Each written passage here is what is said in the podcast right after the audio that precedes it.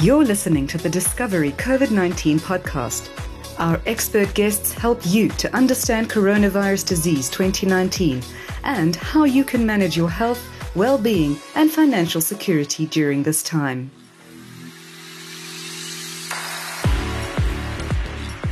You're listening to the Discovery COVID 19 podcast. In this episode, we talk to a Discovery Foundation doctor who works on the front lines of the pandemic. They tell us how having a COVID 19 vaccine has brought hope for a better future, both for our doctors and for us all. Dr. Links, will you introduce yourself and tell us where you work, where you're placed in the healthcare system? I am Dr. Illana um, Links. Uh, I currently work at Dora Nginza Hospital. Uh, I am a psychiatric registrar, so currently studying to become a specialist psychiatrist. Can you talk us through your experience of the pandemic and share your insights both on a personal and professional level? The time when COVID 19 um, hit South Africa, um, I was actually working in Cape Town. Um, I was rotating through child and adolescent psychiatry meaning that I was away from my home in Port Elizabeth um, and away from my family.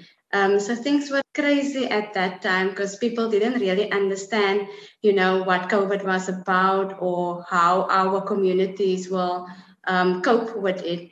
Um, so in lockdown level five, uh, I had to cut my rotation in half. So I actually had to come home, lockdown level five, to Port Elizabeth stop my Cape Town um, child and adolescent psychiatry rotation and had to spend a month in Port Elizabeth just to get, you know, through level five. At that point, things were also quite crazy at work because now I had to go back to my unit and we had to put, you know, stuff into place, uh, protocols, how we're going to manage, you know, positive patients, negative patients, as well as patients that are under investigation. And um, it was a struggle because um, we didn't have the space to put three, three different groups of patients and then also to separate males and females. So that had put a lot of stress on the unit as well as on myself personally. And I still had thought about when am I going back to Cape Town to go and complete this uh, child and adolescent psychiatry rotation. So eventually, level four, I had to drive to a hotspot, which was Cape Town. Luckily, I was, you know, allowed into the Western Cape from the Eastern Cape.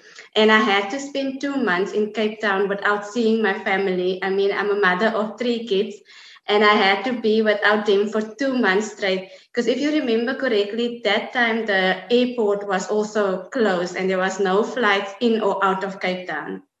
So if I wanted to come home, I had to now drive home, you know, by myself as a woman, eight to nine hours to just see my family. And it was also a struggle to get off time because you had to fill in gaps, you know, because a lot of people were getting sick in Cape Town, a lot of doctors were getting sick.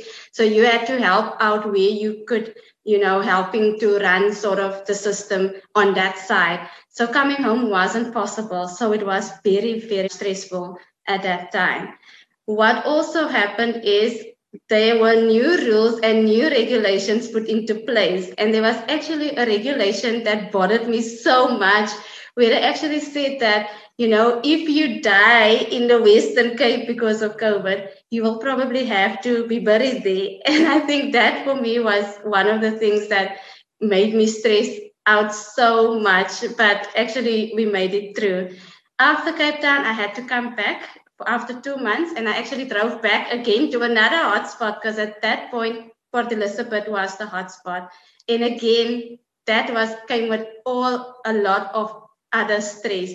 Um, now I was working in my unit. I had to come home. I had to see my family, which was great. But now you come with the with the fear that if something happens to my family because I'm bringing the COVID virus to my home, what will I do? You understand? So it sort of brought a lot of responsibility, a lot of guilt feelings, a lot of anxiety with it at that point. So with the stress in the unit of where to manage the different groups of patients, with the stress at home, you know, you have to be like uh, responsible now. You are the one that works in a healthcare facility. You are the one that are exposed uh, two people with the coronavirus in your hospital, that was like for me a big, big uh, fear. How did you cope with all of this pressure and all of this change that was so sudden? Well, what actually happened was um, we at our unit, because we are, you know, in the discipline of psychiatry, our professors, us as doctors, we had to come up with psychological preparedness protocol, which we had to sort of explain to all the staff members and also to prepare them psychologically for what was coming. So we did that already in level five, and I was one of the people that were teaching and coaching the staff. So I think a lot of that made me cope as well, because I sort of had to go back to my basis of knowing some things you've got control over and other things you don't have control over. So rather to focus on the things that you do have control over and the things that you can change. So for me, I couldn't change the disease. It was coming and it was coming at a speed that we couldn't have predicted. I couldn't change how people were going to respond to the disease, but I could, you know, however, control my feelings, my thoughts, my emotions, basically. So I started, you know, with positive thinking, like, you know, the disease is coming, but um, at this point, I am healthy, I am young, you know, I'm still alive, I can still fight this disease also doing the usual protocols that were put into place because that was something I had control over. Like, for instance, washing my hands, sanitizing before um, I touch another patient, or sanitizing multiple times in between, wearing my mask, wearing double mask, you know, put on the PPE that was provided. So, in, anything that I sort of could have control over, I did like follow the safety protocols. When I got home, I had to take off my work clothes almost at work. I couldn't enter my car or my, you know, my house with work clothes. So knowing that I am safe to be at home. So those are sort of the things that helped us all through this pandemic, just having that um, psychological preparedness, even though we were the trainers, we were also learning through it at the end of the day. So that in actual fact helped a lot. Were there any moments that you describe as real lows for you or as real highs through the experience? The real lows, I would say, you know, obviously it was losing a lot of loved ones.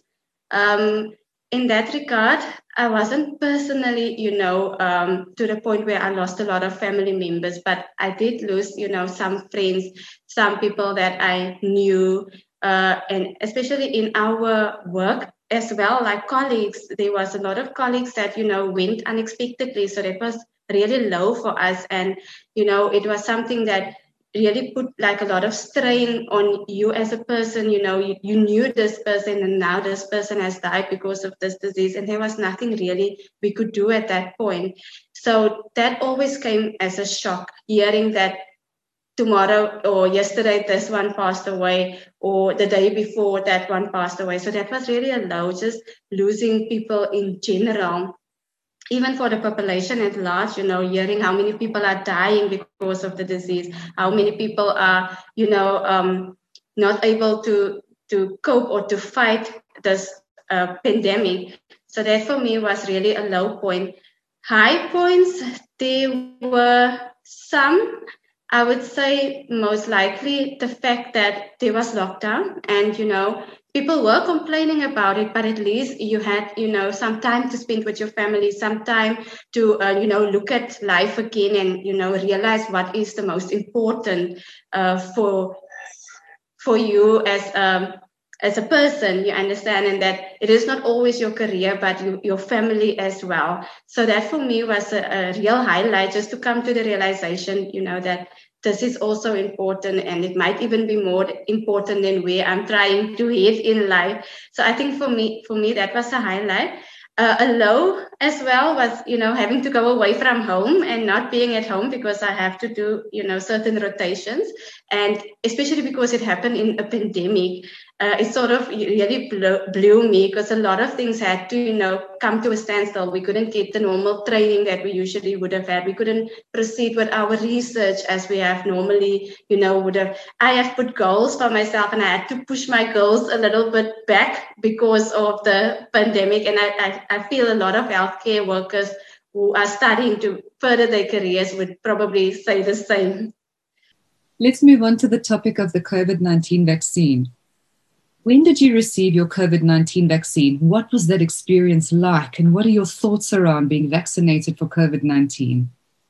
I received my COVID 19 vaccine on the 19th of February. Uh, prior to receiving the vaccine, uh, I had a lot of mixed thoughts, to be honest. You know, it's something new, it's something that you haven't, um, you know, been exposed to before. So it came with a lot of negatives, but also with a lot of positives in my mind. So uh, the negatives were obviously, um, what if I get side effects? Uh, you know, what if the drug don't accommodate or the vaccine doesn't accommodate with me? Uh, what if I lose my life because of the vaccine? Or what if I became severely, you know, um, disabled or anything, you know, that people fear when it comes to diseases or death? Uh, so that for me, I was very fearful and I was very scared, to be honest. But what also the positives that came with taking the vaccine was it it was a sign of hope. I mean, this was a a new chapter in the in our fight against the COVID um, nineteen uh, virus. So for me, it meant um, positively that it's giving us hope again. We as healthcare workers were so burned out at that point, you know, and the vaccine came as a figure of hope for us. Um, I've received it. I didn't have any real side effects. I had flu for one day, headaches, uh, flu-like symptoms, a runny nose, fever, a sore throat, and it lasted only one day. After that, I didn't experience any other side effects. Okay, great. That's good. Um, good to hear that. And what would you like South Africans out there to know about COVID 19 vaccination? What I would want South Africans to know about the COVID 19 vaccine is that uh, it has some side effects. A lot of people that I know experience minor side effects, but a lot of us are really doing well with the vaccine. Um, it helped us psychologically. Um, it helped us, you know, medically that we we could receive the vaccine, but on a psychological basis, just knowing that you've got something on board that can protect against the COVID nineteen virus, so it helps a lot in that sense.